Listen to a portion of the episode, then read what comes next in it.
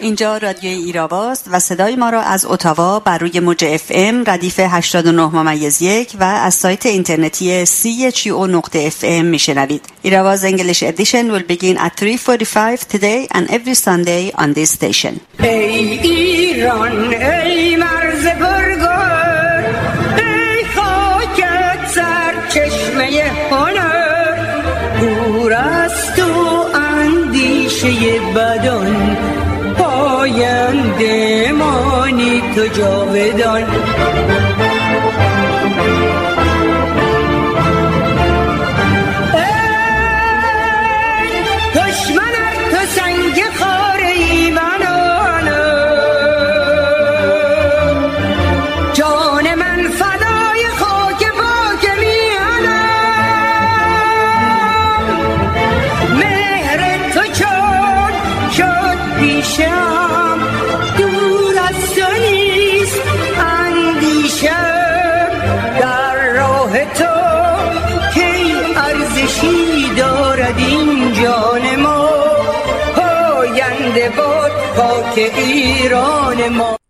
انتخاب بین بد و بدتر یک دروغ بزرگ و شیوه معمول حکومت فاشیسم و توتالیتر برای سرکوب بیشتر مردم است.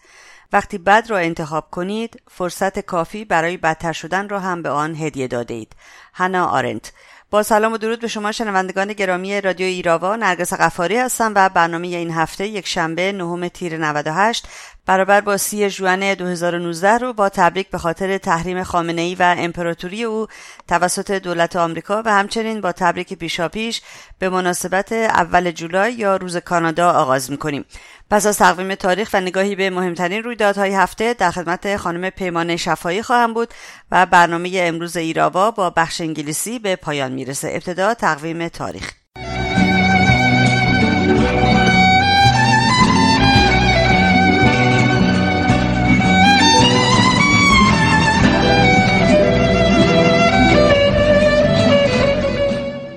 در روز 20 ژوئن 1868 ابلاغی از طرف والی کانادا لورد مانک به امضا رسید که در آن پیروان ملکه انگلستان را در سرتاسر سر کانادا ترغیب به پیوستن به برگزاری جشن در سالگرد تشکیل اتحادیه ایالات شمال آمریکای انگلیس به صورت فدراسیونی به نام کانادا در اول ژوئیه می‌کرد.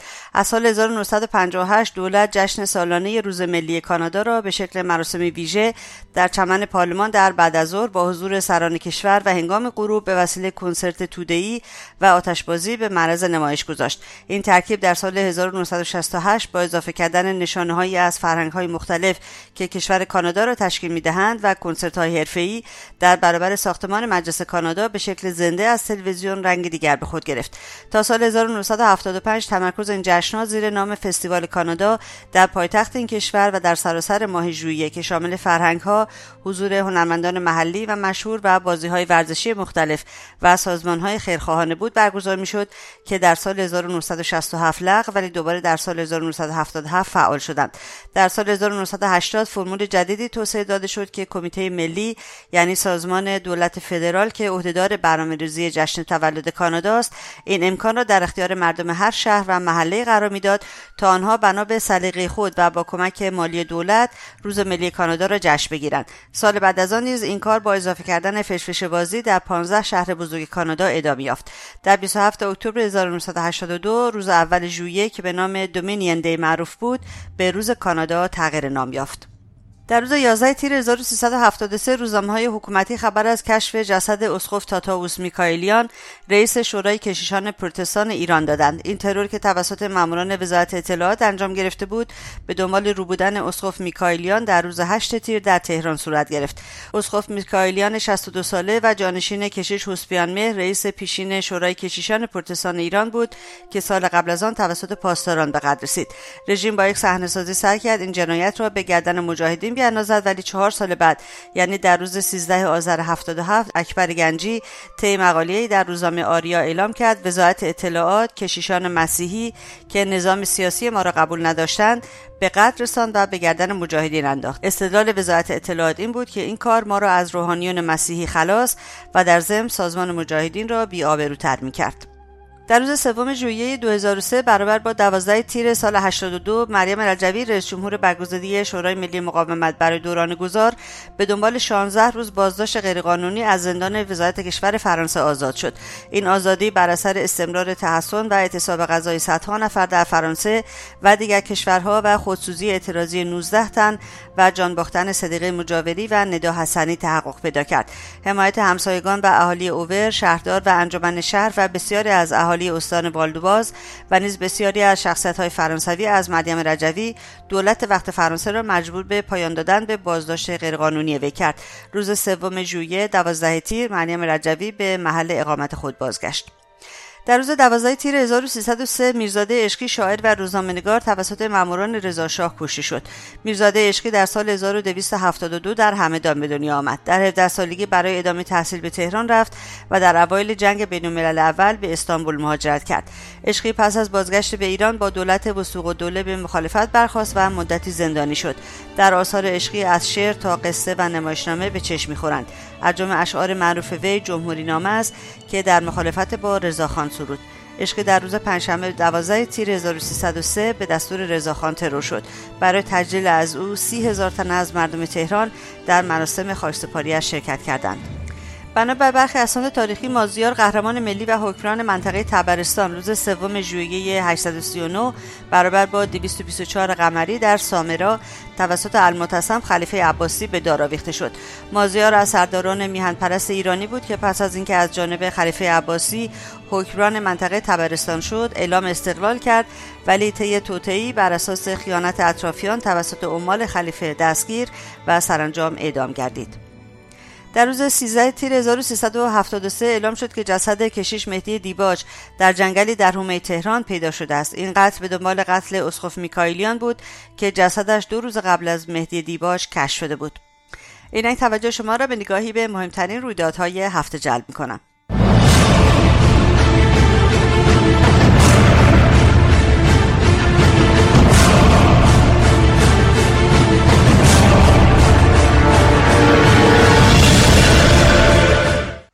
به دنبال قتل یک جوان عرب به نام بنیامین آلبوغبیش در زیر شکنجه در اداره اطلاعات احواز عفو بینالملل خواستار محاکمه عاملان این جنایت شد. وی پیش از عید فطر در ماه خرداد به همراه برادرش دستگیر شده بود و در اطلاعات احواز روز چهارشنبه پنج تیر خبر جان باختن وی را به خانوادش دادند. عفو بینالملل در این باره اعلام کرد با توجه به بکارگیری مکرر و مداوم شکنجه در بازداشتگاه های رژیم ایران مرگ این شهروند جوان که هیچ سابقه مشخص پزشکی از وی در دست نیست این نگرانی جدی را به وجود آورده که وی در زمان بازداشت تحت شکنجه و بدرفتاری قرار گرفته و همین امر موجب مرگ وی شده است. سازمان عفو بینالملل همچنین روز چهارشنبه پنج تیر در بیانیه‌ای به مناسبت روز جهانی حمایت از قربانیان شکنجه اعلام کرد. برخوردهای بیرحمانه رژیم ایران با خانواده های قربانیان کشتار 67 نقض ممنوعیت شکنجه است. به گزارش عفو بینالملل با گذشت سه دهه از اعدام و ناپدید شدن زندانیان مقامات رژیم ایران همچنان به زجر و عذاب دادن بستگان قربانیان ادامه می‌دهند و از افشای این حقایق امتناع می کنند مدیر عفو بینالملل گفت مقامات رژیم ایران همچنان از اقرار رسمی و علنی به کشتارهای سال 67 و اطلاع رسانی به خانواده های قربانیان درباره سرنوشت و محل دفن اجساد عزیزانشان امتناع می کنند لازم به ذکر است که یکی از خانواده های قربانیان قتل 67 خانم مریم اکبری منفرد است که تنها به خاطر اینکه خواهان اعلام محل دفن برادران و خواهر اعدام شدهش در سال 67 می باشد به 15 سال زندان محکوم شده است. و همینک 10 سال است که حتی بدون یک روز مرخصی در زندان به سر می‌برد و دختران او بدون مادر ماندند. مایک پومپو از نامگذاری حزب الله به عنوان یک سازمان تروریستی توسط کوزوو استقبال کرد و گفت آمریکا از نامگذاری حزب الله به عنوان یک سازمان تروریستی توسط کوزوو استقبال می کند وزیر امور خارجه آمریکا گفت حزب الله با حمایت رژیم ایران به برنامه ریزی حملات در اروپا و سر و سر جهان ادامه می دهد ما از دیگران می خواهیم تا به کوزوو بپیوندد و این گروه تروریستی را در تامین مالی عملیات های خونینش متوقف کند. استیون منوچن وزیر خزانهداری آمریکا اعلام کرد ایالات متحده در تلاش از تحریم علیه رژیم ایران را از 80 درصد به 100 درصد برساند. تحریم های فعلی جواب داده است و ما با قدرت تحریم های اعلام شده را به اجرا می‌گذاریم. وی تاکید کرد خدمات بشردوستانه از تحریم ها معاف هستند چرا که مسئله ما رفتار شرورانه رژیم حاکم بر ایران است نه مردم ایران. این رژیم از تروریسم در سراسر منطقه حمایت می کند و ما این را تحمل نمی کنیم منوچن افزود ما به اعمال قوی ترین تحریم که تا به حال وجود داشته علیه رژیم ایران ادامه می دهیم این هفته ترامپ یک فرمان اجرایی امضا کرده که به وزارت خزانه داری اجازه بیشتری را داد که تحریم هایی را در مورد دستگاه ولی فقیه رژیم ایران و سرمایه هایی که تحت کنترل او قرار دارد اعمال کنیم. این هفته تحریم هایی را در قبال افرادی که مسئول حرکات شرورانه هستند اعلام کردم. تحریم های اقتصادی کارساز بودند. وزیر خزانهداری آمریکا درباره واکنش های رژیم گفت اگر سران رژیم در مورد تحریم ها به هم ریختند معنیش این است که تحریم ها کارا بودند به گفته شبکه CNBC آمریکا حدود هزار نهاد وابسته به رژیم ایران از جمله بانک ها اشخاص و کشتی های وابسته به بخش حمل و نقل و انرژی را مورد تحریم قرار داده است. پس از بخش خبر در همین رابطه با میهمان امروز رادیو ایراوا گفتگو خواهم داشت. اخباری از سایت کمیسیون زنان شورای ملی مقاومت ایران.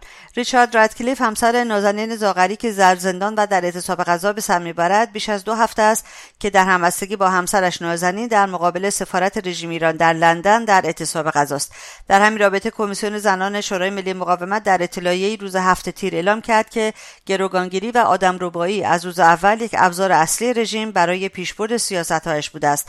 کمیسیون زنان شورای ملی مقاومت بار دیگر شورا و کمیسر حقوق بشر ملل متحد و دیگر مدافعان حقوق بشر و حقوق زنان را به محکوم کردن قاطع آدمربایی و گروگانگیری توسط رژیم فراخواند و خواهان اقدام فوری برای آزادی خانم نازنین زاغری شد.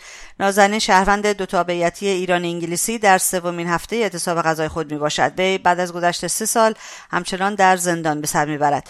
نازنین زاغری ردکلیف کارمند بنیاد خیریه تامسون رویترز در فروردین 95 هنگام بازگشت از ایران در فرودگاه بازداشت و به تلاش برای براندازی رژیم ایران متهم شد. دستگاه قضایی رژیم را به پنج سال حبس محکوم کرد. وی پس از دستگیری از حق دسترسی به وکیل محروم بود و پس از دستگیری به کرمان منتقل شد و به گفته همسرش در زندان انفرادی محبوس بود. اما پس از مدتی در تیر ماه همان سال بنا به اعلام دادستانی عمومی تهران جعفری دولت آبادی به تهران منتقل شد. همسرش در آن زمان اعلام کرد که در هفته های اول که در انفرادی به سر می برد تحت فشار مجبور به امضای اعترافاتی شده. رژیم ایران با هدف فشار دیپلماتیک بر دولت انگلیس خانم زاغری را به گروگان گرفته است لازم به ذکر است که دختر خردسال نازنین و ریچارد نیز اجازه خروج از کشور را ندارد و تحت سرپرستی خانواده نازنین زاغری در ایران می باشد. روز سوم تیر حکم اعدام سغرا خلیلی که در زندان مرکزی سنندش محبوس باشد مورد تایید قرار گرفت. سغرا خلیلی متولد 1362 اهل روستای بیساران از توابع شهرستان سرواباد به اتهام قتل عمدی که در تاریخ 16 خرداد 91 صورت گرفته زیر حکم اعدام به سر می‌برد. امید بدری همسر سغرا در مورد این موضوع گفت در سال 94 حکم اعدام تایید شد. اما قتلی که خانم من مرتکب شد به خاطر مسئله ناموسی و کسی که مزاحم همسرم می‌شد و او را اذیت می‌کرد بود. مردم اهالی روستا اطلاع دارند که مقتول چندین خانواده دیگر را هم به همین شیوه اذیت می‌کرد و به زن مردم فشار میآورد علی دست از سر همسرم بر نمی داشت در حالی که همسر من یک زن شوهردار بود و نهایتا صبر همسرم لبریز شد و ناچار او را با ضربات چاقو به قدرسان آقای بدری در مورد فرزندش نیز گفت الان در طول هفت سالی که همسرم زندان بوده یک فرزند چهار ساله هم دارم و در زندان همزمان با او زندگی می کند همچنین یک فرزند دیگر دارم که الان چهارده سال سن دارد. الان دو ماه مانده به اجرای حکم. اگر ما نتوانیم پول دیه را تهیه کنیم سغرا اعدام خواهد شد. ما به کمک خیرین نیاز داریم. گفتن است که تاکنون در دوران ریاست جمهوری روحانی 89 زن به چوبه های دار سپرده شدند. فاطمه نصیری آخرین زنی بود که در تاریخ چهارشنبه 29 خرداد سال جاری به همراه یک مرد در زندان گوهردش کرج اعدام شد. لیلا حسینزاده فعال دانشجوی دانشگاه تهران به سه سال و شش ماه حبس تعزیری و دو سال ممنوعیت خروج از کشور محکوم شد. لیلا حسینزاده دبیر شورای سنفی مرکزی دانشجویان دانشگاه تهران در جریان قیام سراسری دیماه 96 دستگیر و پس از مدتی به قید وسیقه آزاد شد. روز دوشنبه سوم تیر رأی شعبه 36 دادگاه تجدید نظر استان تهران به وی ابلاغ شد. لیلا حسینزاده از جمله به اتهام اجتماع و تبانی علیه امنیت ملی با تخفیف در مجازات به سی ماه حبس حبس و از بابت اتهام تبلیغ علیه نظام به یک سال حبس تعزیری محکوم شده است. و چند خبر اعتراضی. روز یکشنبه نه تیر جمعی از رانندگان واندبار در تهران دستفروشان تبریز در محوطه بازار تاریخی تبریز. روز شنبه هشت تیر غارت شدگان شرکت آزین خودرو در کرج. روز پنجشنبه شش تیر کارگران اعتصابی شرکت پالایشگاه بیدبلند دو بهبهان. کارگران فضای سبز شهرداری شاهینشهر پزشکان کلینیک تخصصی درمانی ولفرج گچساران برای سومین روز متوالی. جمعی از مردم شهر فیروزآباد در استان فارس نسبت به فعالیت و احداث شرکت سنگشکن و شن و ماسه واقع در تنگ مهرک این شهرستان و از بین بردن اثر ملی طبیعی و تاریخی مهرک روز چهارشنبه پنج تیر مردم سراوان نسبت به رفتار ماموران نیروی انتظامی که با تعقیب و گریز یک خودرو سوخت سبب سوختن یک خانواده سه نفری شدند در مقابل فرمانداری رژیم دانشجویان دانشگاه علم و صنعت نسبت به تفکیک جنسیتی اعمال شده توسط ایادی رژیم در سلف و کتابخانه ها و سایر نقاط این دانشگاه جمعی از دانشجویان دانشگاه صنعتی شریف پرسنل شرکت خارادش پروژه احداث کانال انتقال آب به دریاچه ارومیه برای چندمین بار نسبت به پرداخت نشدن چهار ماه حقوق کشاورزان شهرستان لنجان در استان اصفهان نسبت به بستن آب زاینده رود در مقابل فرمانداری رژیم کارمندان اخراجی شرکت بناب در استان آذربایجان شرقی و جمع زیادی از کارگران شهرداری باقرشهر در شهر ری تجمعات اعتراضی برپا کردند. رژیم در یک اعدام جمعی پنج زندانی را در سرگاه چهارشنبه پنج تیر در زندان گوهردش کرج به دار آویخت. مجید حسنزاده حنیف متحری نژاد قربان محمد سلیمانی و هدا بوربور روزهای دوشنبه و سهشنبه به سلولهای انفرادی منتقل شده بودند. قربان محمد سلیمانی پنجاه سال سن داشت و از ده سال پیش در زندان به سر می برد این بود نگاهی به مهمترین رویدادهای هفته برای دسترسی به پادکست برنامه های ایراوا به وبسایت ما dot مراجعه کنید و رادیو ایراوا رو هم در سایت های اجتماعی یوتیوب، فیسبوک، توییتر، ویمیو، تلگرام، پینترست، اینستاگرام و فلیکر دنبال کنید. لطفا ایستگاه رادیویی سی رو هم در توییتر و فیسبوک دنبال کنید.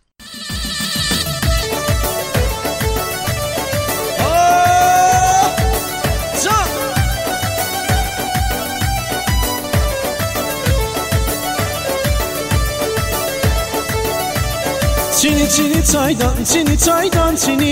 Yar çini çaydan çini çaydan çini. Çini çini çaydan çini çaydan çini. Yar çini çaydan çini çaydan çini. Çini çini çaydan çini neyler mene.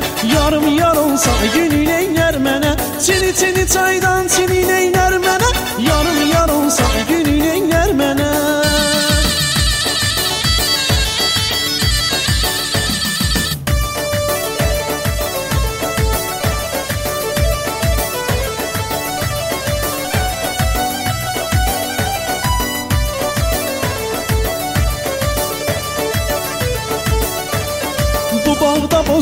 Sini çaydan sini yar benim olsan Sini çaydan sini kız seni sevdim. Sini çaydan sini sen benim olsan Sini çaydan sini sini sini çaydan. Sini çaydan sini yar sini çaydan. Sini çaydan sini sini sini çaydan. Sini neyler mene yarım yar olsa günün eyler mene Sini sini çaydan sini neyler mene Yarım yar olsa günün eyler mene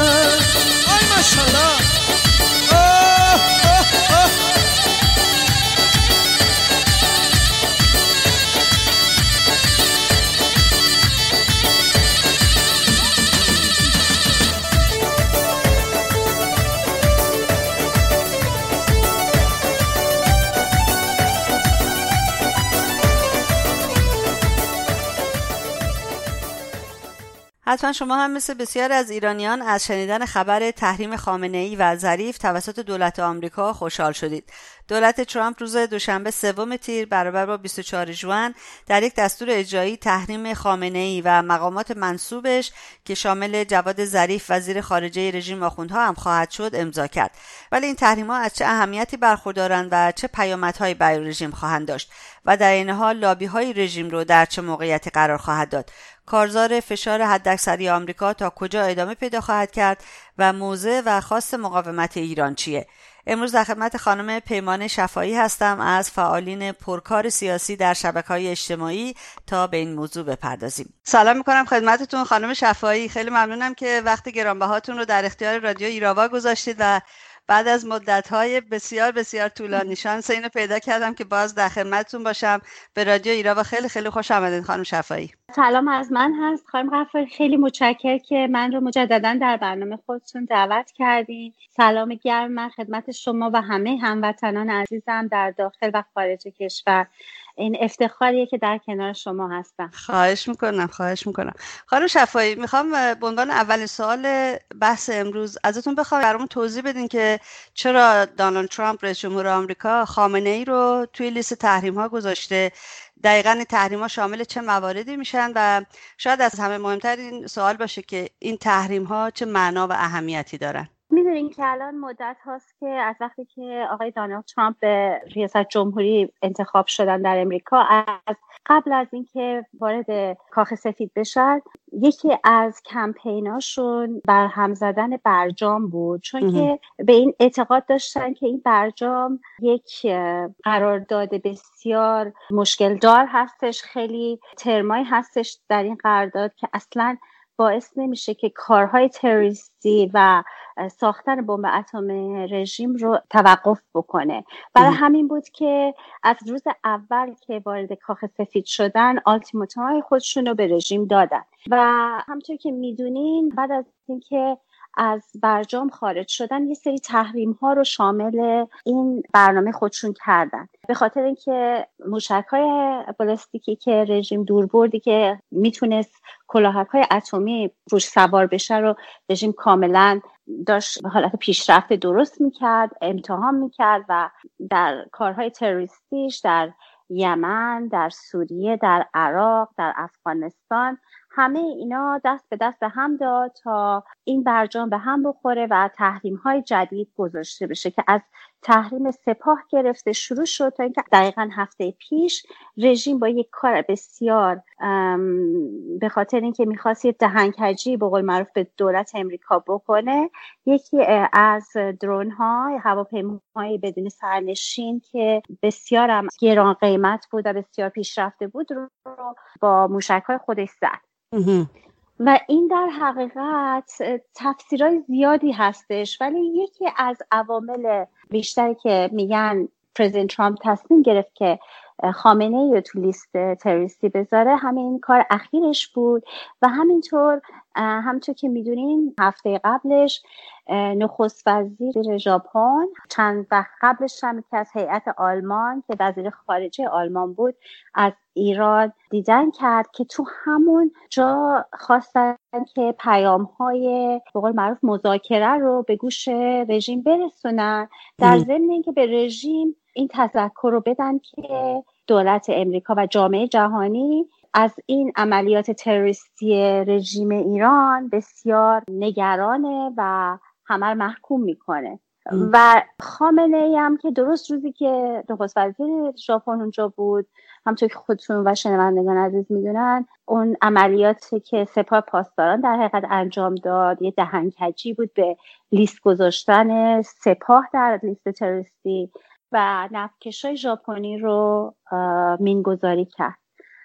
که فیلماش هم درمد و دیگه همه دست رژیم رو شد دیگه. دست رژیم رو شد و به قول امریکایی got caught red ولی در حقیقت تمام این عواملی که رژیم خودش انجام داده بود باعث شد که آقای ترامپ خامنه ای رو توی لیست تروریستی بذاره.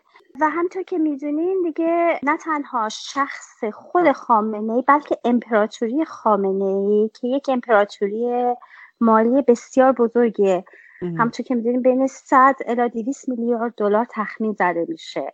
امپراتوری مالیش در حدود 100 الی 200 میلیارد گفته میشه که ارزش داره. حالا خود خامنه ای و دفترش که تحت امر اون هستش همه مورد تحریم قرار گرفتن. و می‌دونین که خب اقتصاد ایران به طور کل دست خامنه ای هست و سپاه پاسدارانش. و این تحریم های جدید بسا اینکه تمامی اقتصاد ایران رو در بر بگیره. و براین هوک در همین زمینه اعلام کرد که جامعه جهانی بعد تصمیم بگیره که یا با امریکا و یا با ایران تونن تجارت بکنن. و این انتخاب مسلما خیلی روشن هستش که کدوم رو جامعه جهانی انتخاب خواهد کرد.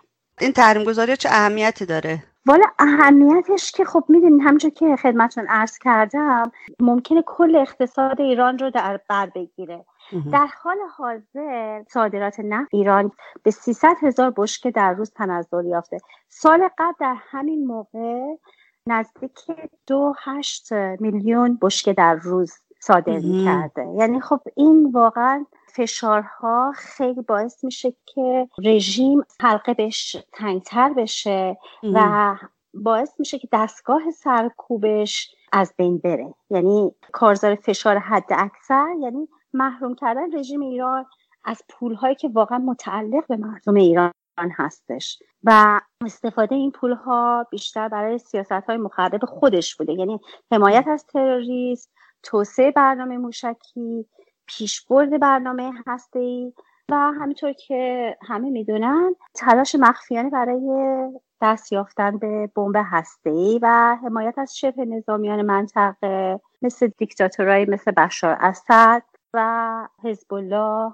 و های یمن. و سرکوب مردم ایران که همیشه بوده. سرکوب مردم ایران که همیشه بوده و همینجا الان هم که البته حالا من مطمئنم که به اون قسمت هم می‌رسیم که رژیم چجوری واکنش نشون داده. ولی همین چند روز پیش این هشتا شعبی به سفارت بحرین حمله کرد و اونجا رو به آتیش کشید.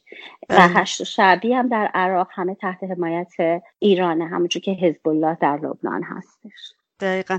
حالا اشاره کردید به واکنش رژیم. چه واکنشی نشون دادن خانم شفایی والا واکنش ها که خیلی اولش سعی کردن که خیلی کم اهمیت نشون بدن. بگن که اصلا چیزی نیستشین مثلا چطور یه فرد و شما می‌خواین مورد تحریم قرار بدین؟ ایشون ولی امر مسلمین هستن و نمی‌دونم توهمایی که در سر رژیم داره.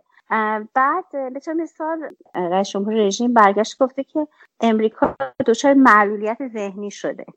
و همین هم خب باعث شد که خود پرزیدنت ترامپ هم یه واکنش خیلی تندی در توییتر از خودش نشون بده. جالب اینجاست که ترامپ چی گفته بود خانم شفایی یادتون هست؟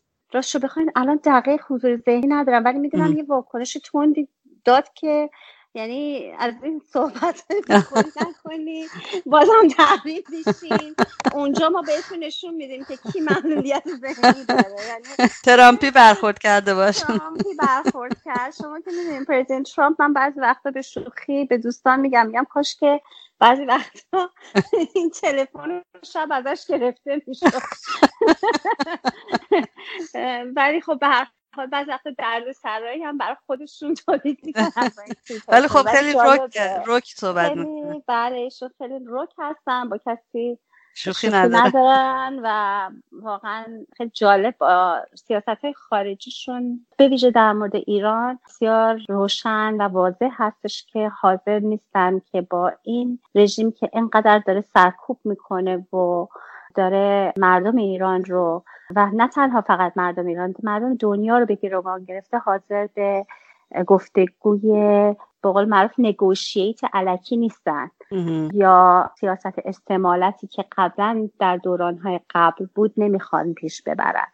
حالا خودشون میگن که ما هدفمون تغییر رژیم نیست بلکه تغییر رفتار رژیم هستش و بارها این شماره تلفن و آدرس و همه چی به رژیم دادن که شما می‌دونین که چجوری با ما تماس بگیرین. ولی خب از اونجایی که اصلا این رژیم به این دوران تعلق نداره اون دوازده شرطی که آقای پمپا برای رژیم گذاشته اصلا یک کدوم از این شرط هم نمی‌تونه بپذیره برای اینکه تغییر این رفتارش یعنی در حقیقت تغییر ماهیت خود رژیم و در نتیجه سرنگونی رژیم هستش. دقیقا نمیطور خانم شفایی بعضی ها معتقدن که به دلیل اینکه خامنه ای به آمریکا سفر نمی‌کنه این ریسکگذاری و تحریم آمریکا علیه شخص خامنه ای بیشتر جنبه سمبولیک داره. آیا اینطوریه؟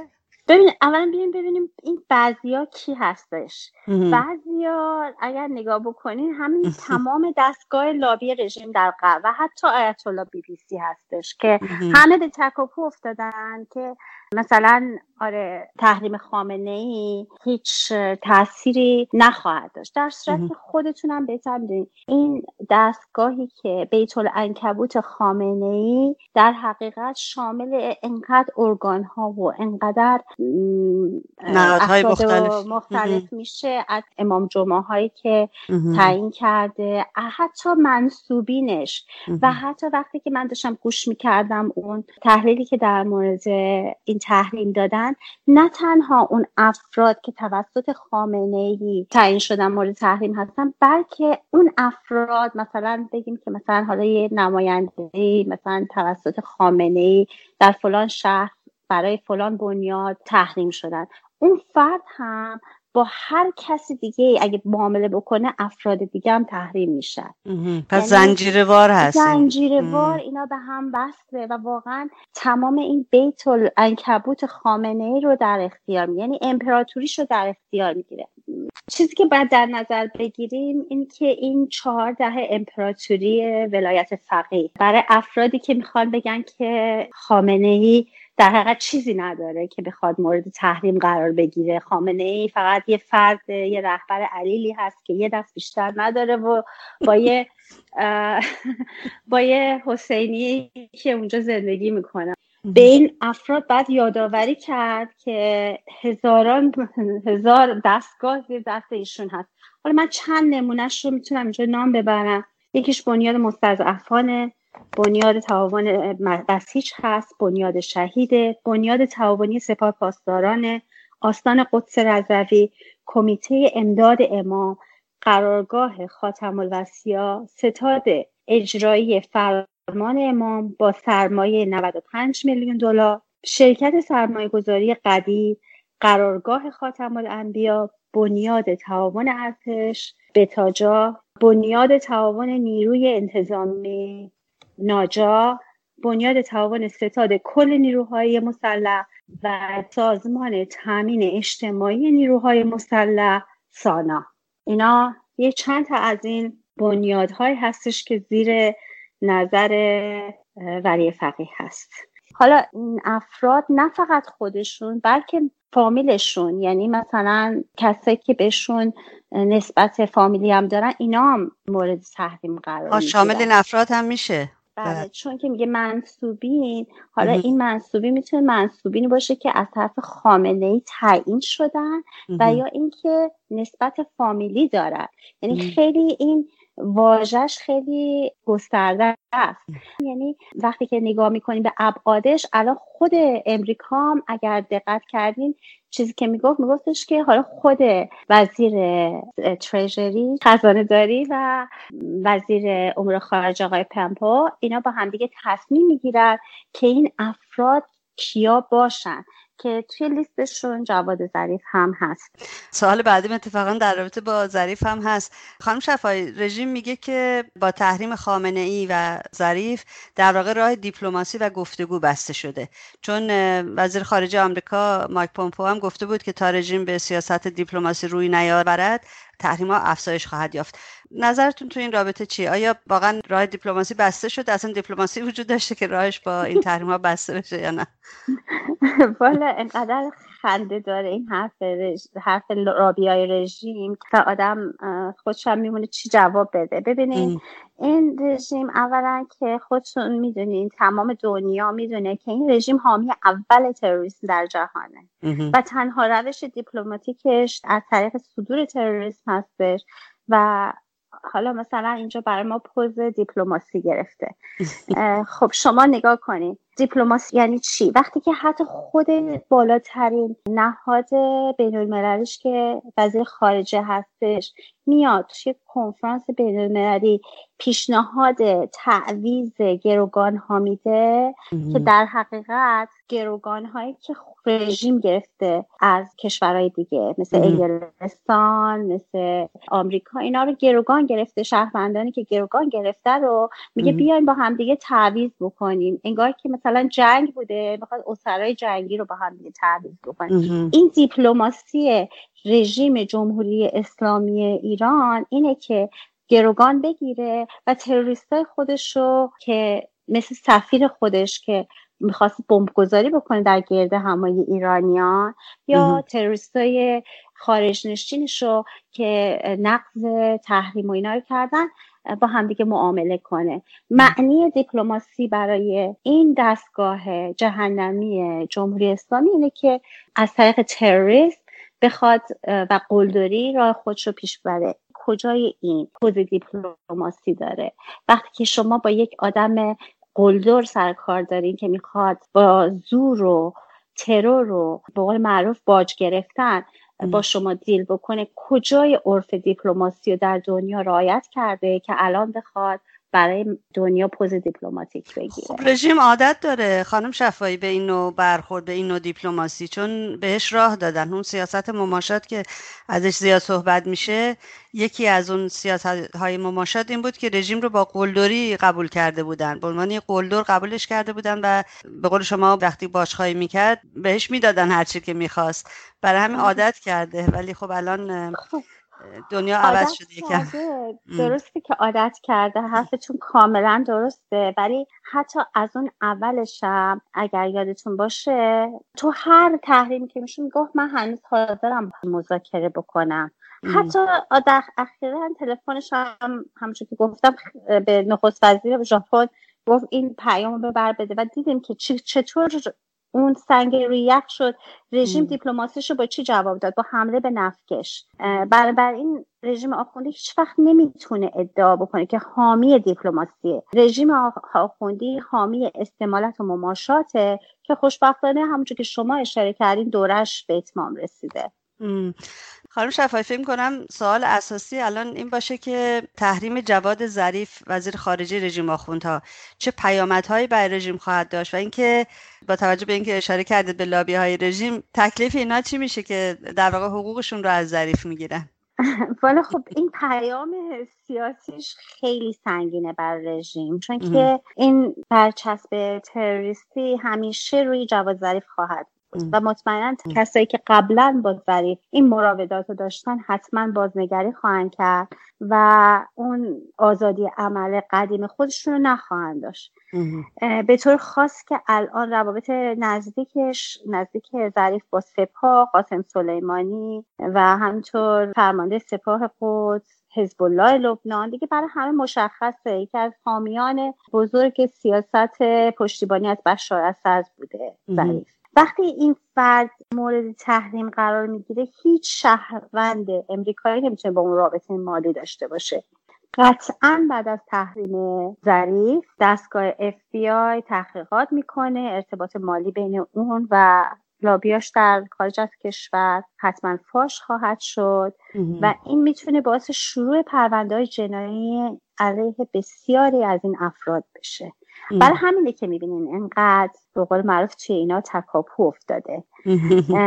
حالا از الان ممکنه که اعضای لابی رژیم به فکر اون هستن که هر گونه ارتباطی که با این ظریف دارن رو منکر بشن. ولی به هر حال دستشون روی اکسا و سنداشون همه دقیقا. بله منم خواستم همینو بگه من که خودم هیچ وقت نمی‌خوام جای اونا خودم فرض کنم. کسی که اینقدر خود فروخته باشه که با یک جنایتکار بخواد اون لابی بکنه دیگه واقعا من میگم اگه یه وقتی خدای نکرده جای اونا بودم الان خواب و خوراک و اینا نداشته دقیقا. آیا از سفر ظریف به آمریکا هم جلوگیری خواهد کرد؟ این تحریم خانم شفایی؟ قطعا قطعا باعث میشه که این دستگاه رفت آمد رو که میومد البته که خودش که تنها نمیومد یک به قول معروف دم یک گردان با خودش می آورد گردان هم با خودشون می آوردن همیشه بله. و حالا البته ظریف که به کنار افرادی هم که خود خامنه ای انتخاب کرده منصوب کرده رو اونا هم شامل میشه. یعنی تمام افرادی که مثلا این کسایی که توی برجام بودن خب خیلی رو خود خامنه ای تعیین کرده بود که کی باشه کی نباشه. برای همین مثلا همین الان این موسویان که توی امریکا هستش بله. این افراد باید واقعا همین الان چمدوناشون جمع کنن برگردن برن ایران وقت اونجا خود مردم ایران به خدمتشون. راه فراری ندارن خانم شفایی آیا این تأثیری بر روی فرزندان این همون آقازادهایی که معروف هستن روی زندگی اونا تو آمریکا هم تاثیر می‌ذاره قطعا اینا. منبع مالشون کجاست از کجا تامین میشن؟ تمام اینا مورد بررسی قرار خواهد گرفت. قطعا برای اونها هم عرصه تنگ خواهد شد. البته خب مطمئنا یه زمانی طول می‌کشه. ولی بله. حتی قبل از اینکه خامنه مورد تحریم قرار بگیره یا جواد ظریف مورد بررسی برای تحریم باشه می‌دونین که خود آقای براین هاک در مورد افرادی که فامیل این سران حکومتی هستند چندین بار صحبت کرده بود که ما اجازه نمیدیم که بچه های این افراد بیان اینجا درس بخونن از امکانات ما استفاده بکنن و در اه، عین حال در ایران پرچم کشور ما به آتیش کشیده بشه و یعنی در مورد این اظهارات رسمی هم کردن و. بارها اعلام کردن که دارن بررسی می‌کنن. من دو تا سوال دیگه هم دارم ولی اجازه می‌خوام ازتون که سوال آخر رو اول مطرح کنم. می‌خواستم موضوع مقاومت ایران رو درباره تحریم خامنه ای و ظریف بدونم و اینکه آیا این همون چیزایی است که مقاومت می‌خواست یا باز هم خواستهای جدیدی داره؟ خب خودتون می‌دونید مقاومت ایران از چند دهه پیش مخالفت سیاست مماشات با رژیم آخوندی بوده. و همیشه سیاست قاطع تحریم های گسترده علیه رژیم و ارکان اون رو و همچنین مشروط کردن هر گونه روابط دیپلماتیک و اقتصادی رو با رژیم آخوندی به این مشروط کرده که احترام به حقوق مردم ایران بذارن. و اینو همیشه فراخوان به این داده که این شرط رو برای حکومت آخوندی قرار بدن. مقاومت ایران از سیاست های فشار حد اکثری علیه آخونده حمایت می‌کنه. و تاکید می‌کنه که همه ارکان رژیم باید مورد تحریم قرار بگیرن. چیزی که توی بیانی ها دیده میشه میگه که خب از تحریم ها حمایت می‌کنن ولی هنوز هم جا داره. یعنی بعد از سپاه پاسداران وزارت اطلاعات و همچنین ظریف باید تو لیست تروریست بگیره. همینطور روحانی هم که می‌دونین اظهارات اخیرش این بود که من دست اون افرادی که پهپاد امریکایی رو زدن میبوسم و خلاصه دستبوسی سپاه پاسداران رو کرده و خب یعنی در حقیقت کاملا داره از سیاست های تروریستی سپاه پاسداران دفاع می‌کنه و در پی اظهارات اخیر روحانی مقاومت ایران هم خواستار این شده. بیانیه که خانم رجوی داده بودن این بود که روحانی رو هم در لیست تروریستی بذارن که یکی از این جدیدترین خواسته های مقاومت بوده. پشت سر هم دارن هدیه میدن به مردم ایران خانم شفایی که بسیار جای خوشبختی داره. واقعا تو این زمانه ای که ما همش از طرف غربی ها فشار فشار فشار بر روی مردم ایران رو داشتیم. الان فشارها یکی یکی داره برداشته میشه و بر سر رژیم میاد که بسیار بسیار گام های موثری است. امیدوارم همینطور کارشون رو ادامه بدن تا نهایت که این واقعا به نقطه برسن که مردم ایران خواهان سرنگونی تمام ایار این رژیم هستند و از این نقطه حمایت بکنند و مقاومت ایران رو به عنوان آلترناتیو به رسمیت بشناسند. خانم شفایی شما در ابتدای این صحبت از کارزار فشار حداکثری آمریکا صحبت کردید. می‌خواستم سر این موضوع کم برامون بیشتر توضیح بدین که اصلا این کارزار یعنی چی و آمریکا واقعا تا کجا و تا کی می‌خواد این فشارها رو ادامه بده؟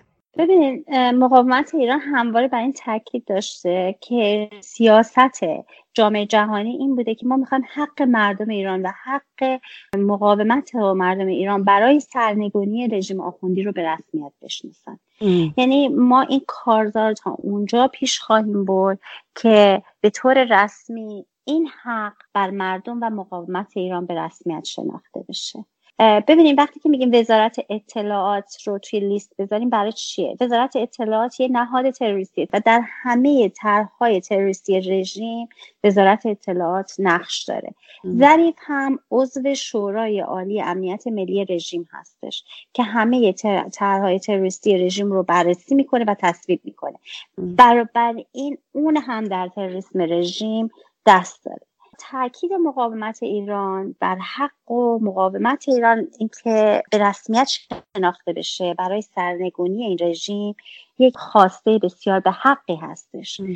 مقاومت ایران بارها و بارها تاکید کرده که ما حتی نه ازام یک سرباز و نه حتی شلیک یک گلوله نیاز داریم. حتی یک دلار هم نمی‌خوایم که خرج بشه. فقط و فقط حق مردم مقاومت ایران به سرنگونی آخوندا به رسمیت بشناسه و به هیچ وجه از آخوندا حمایت نکنه.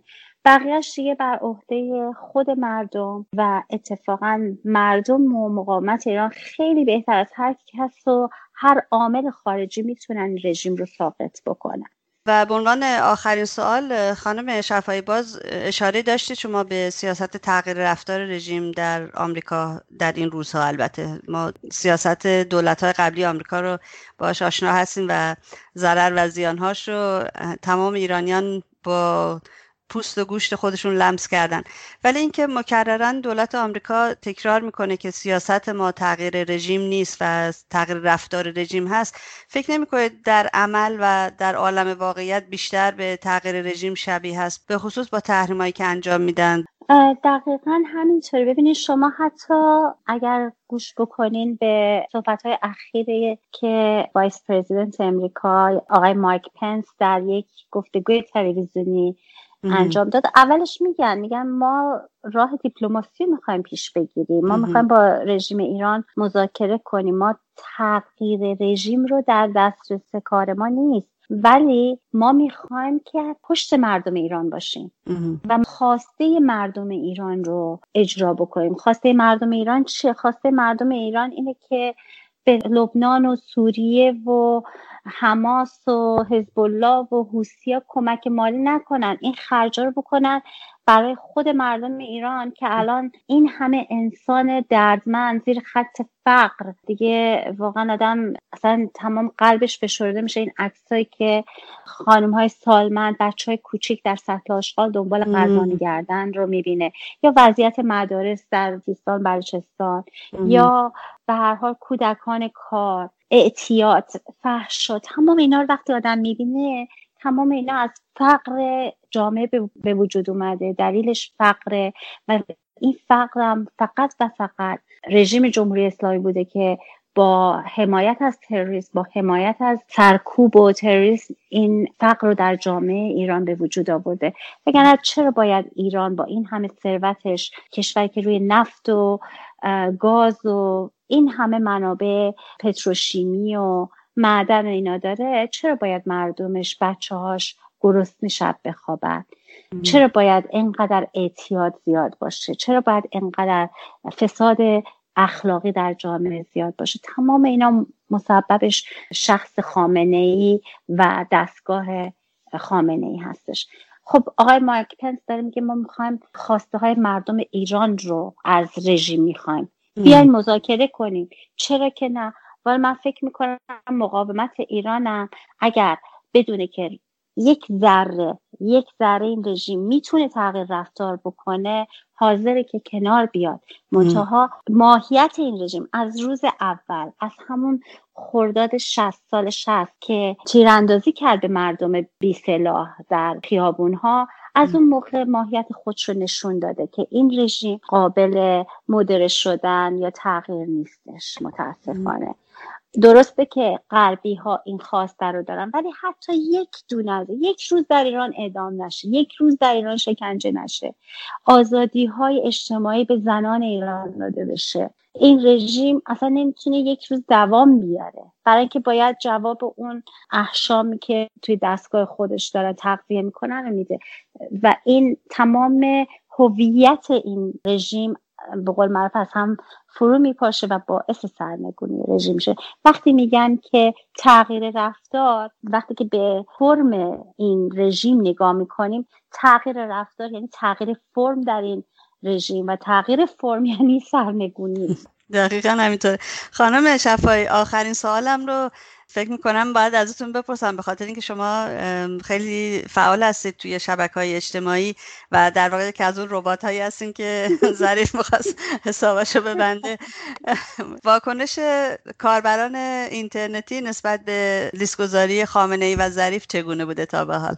خب دو تا واکنش داشتیم. یکی واکنش از طرف لابی رژیم بوده یکی هم واکنش از طرف کاربران برانداز و در حقیقت مردم ایران بوده. خب واکنش چیزی که خیلی جالب بود لابی رژیم. به خصوص موقع که روحانی گفته بود آمریکا دچار معلولیت ذهنی شده. اونجا مثلا نمی‌دونین چه تکاپوی افتاده بودن که بگن نه اصلا منظور روحانی این نبود. این اشتباه ترجمه شده. یعنی در فریبکاری و بقول مقاومت ایران دجالگری این خمینی در این لابی رژیم هم نفوذ کرده. و اینا مثلا خب وقتی که نگاه می‌کنیم واکنش ها همونجور که آدمایی که منصوب به این دستگاه هستن میرن تو عراق سفارت بحرین و آتیش می‌زنن. تو خود اینترنت هم نگاه می‌کنیم ببینید چقدر اینا دارن جلز و ولز می‌کنن که یه همچین مسئله پیش اومده. آی الان ظریف اگر وارد لیست تروریستی بشه در حقیقت امریکا اصلا نمی‌خواد راه دیپلماسی رو پیش ببره. منتها کاری که پرزیدنت ترامپ به نظر من خیلی خیلی زیرکانه انجام داد وقتی که پهباد امریکایی سقوط کرد اول تصمیم داشت که هم یه چند حمله نظامی بکنه. ولی کاری کرد که از صد حمله نظامی بدتر بود. یعنی وارد کردن خامنه در لیست تروریستی و دستگاه جهنمیش و همطور اون انتای سایبر اتکی بود که به دستگاه اینترنتی رژیم کرد. حالا برمیگردیم به واکنش کاربران اینترنت که همه از این مسئله استقبال کردن. اگر بریم زیر پست توییت هایی که آقای ترامپ گذاشته می‌بینین که چقدر استقبال کردن و چقدر تشکر کردن از اینکه خامنه ای رو تو لیست گذاشته. ولی همچنان خواهان تنگ تر کردن حلقه فشار بر رژیم. دقیقا همینطور. امیدوارم همینطور ادامه پیدا کنه. آقای ترامپ با کمک گرفتن از مشاورانی که دور برش هستند راه درستی رو که داره میره ادامه بده و این حلقه فشار رو تنگتر بکنه. خانم شفایی خیلی خیلی تشکر می‌کنم ازتون که وقت گرانبهاتون رو در اختیار رادیو ایراوا گذاشتید و توضیحات بسیار جالبی که دادید. امیدوارم که همیشه تندرست و سلامت و پر انرژی تو شبکه های اجتماعی مثل همیشه ببینمتون و پرکار پر انرژی باشین. خیلی ممنون از شما خانم واقعا ممنون از اینکه این وقت رو به من دادید.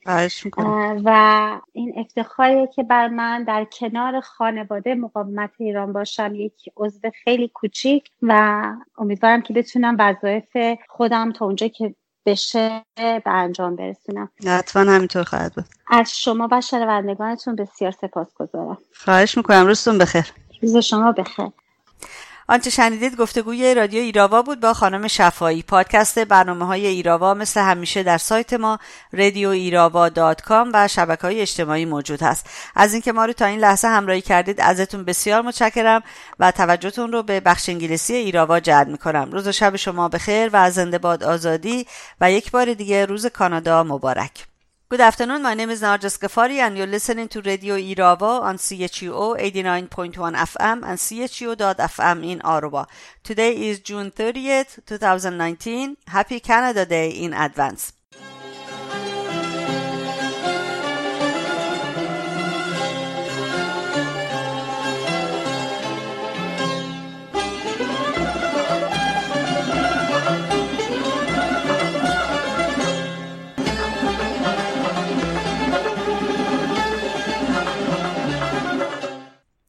Tehran University students of the School of Social Science for the second times, as well as the students of University of Science and Industry and Sharif in Tehran, held protests on Wednesday, June 26. On Saturday, June 29, the defrauded clients of Azin Khodro Car Company held a protest gathering in the big mosque of Karaj, demanding their money back from the Alborz Organization of Industry, Mines and Commerce. Doctors working at the medical clinic in Gachsaran in southwestern province of Kokulye and Boirahmad in Iran went on a strike for three days from June 25 to 27, protesting the clinic's failure to pay their fees and salaries. On Thursday, June 27, a group of residents of Firuzabad, the southern Iranian Fars province, held a protest against the construction of a stone cutting company in the Tang Mehrak, which is one of the historic and tourist sites in the city.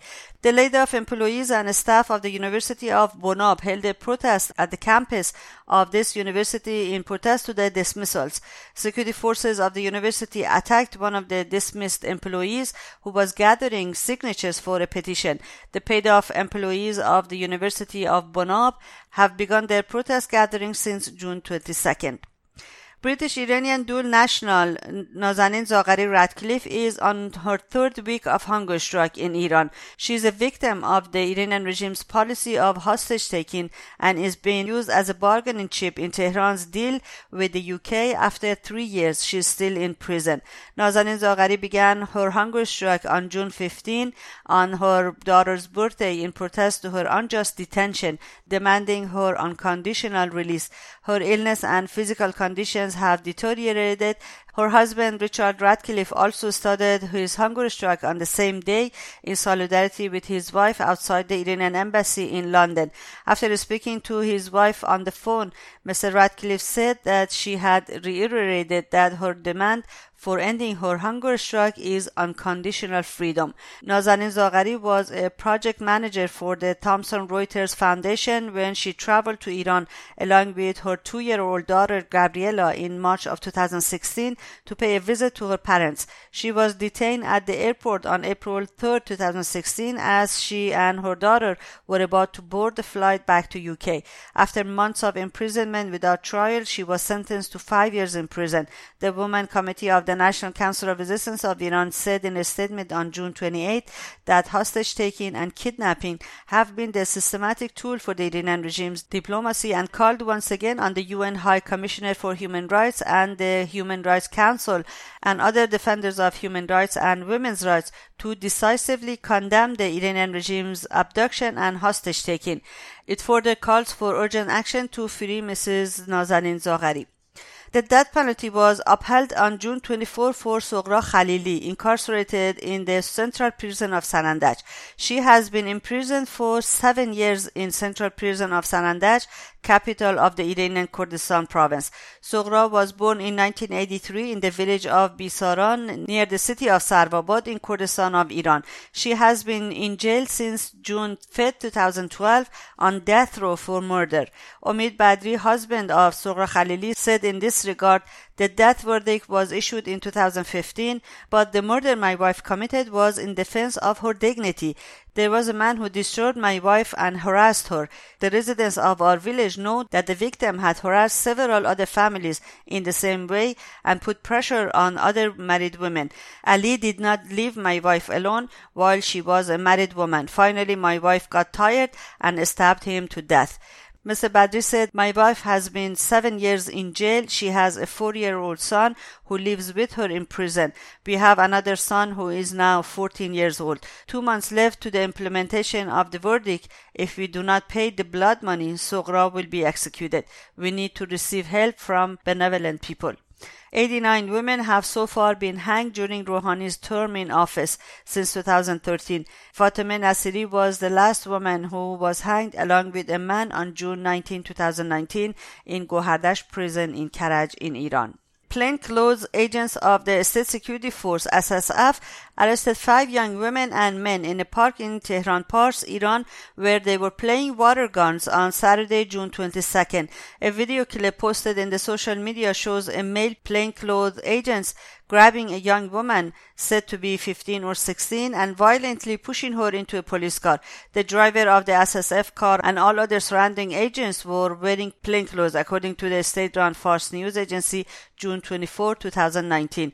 According to eyewitnesses, the youth were playing water guns in the park. For news and more, please visit radioirava.com or go to chu.fm and follow the links to our website. And that's it for this edition of Radio Irava, and thank you very much for being with us. Be sure to tune in to Irava next Sunday at 3 p.m. our local time right here, chu.fm and chu 89.1 FM. Till then, goodbye and bedrood, and as always, long live freedom. Have a great day and enjoy Canada Day tomorrow, Monday, July 1st. Il s'est porté la croix. Ton histoire est une épopée des plus brillants exploits. God keep our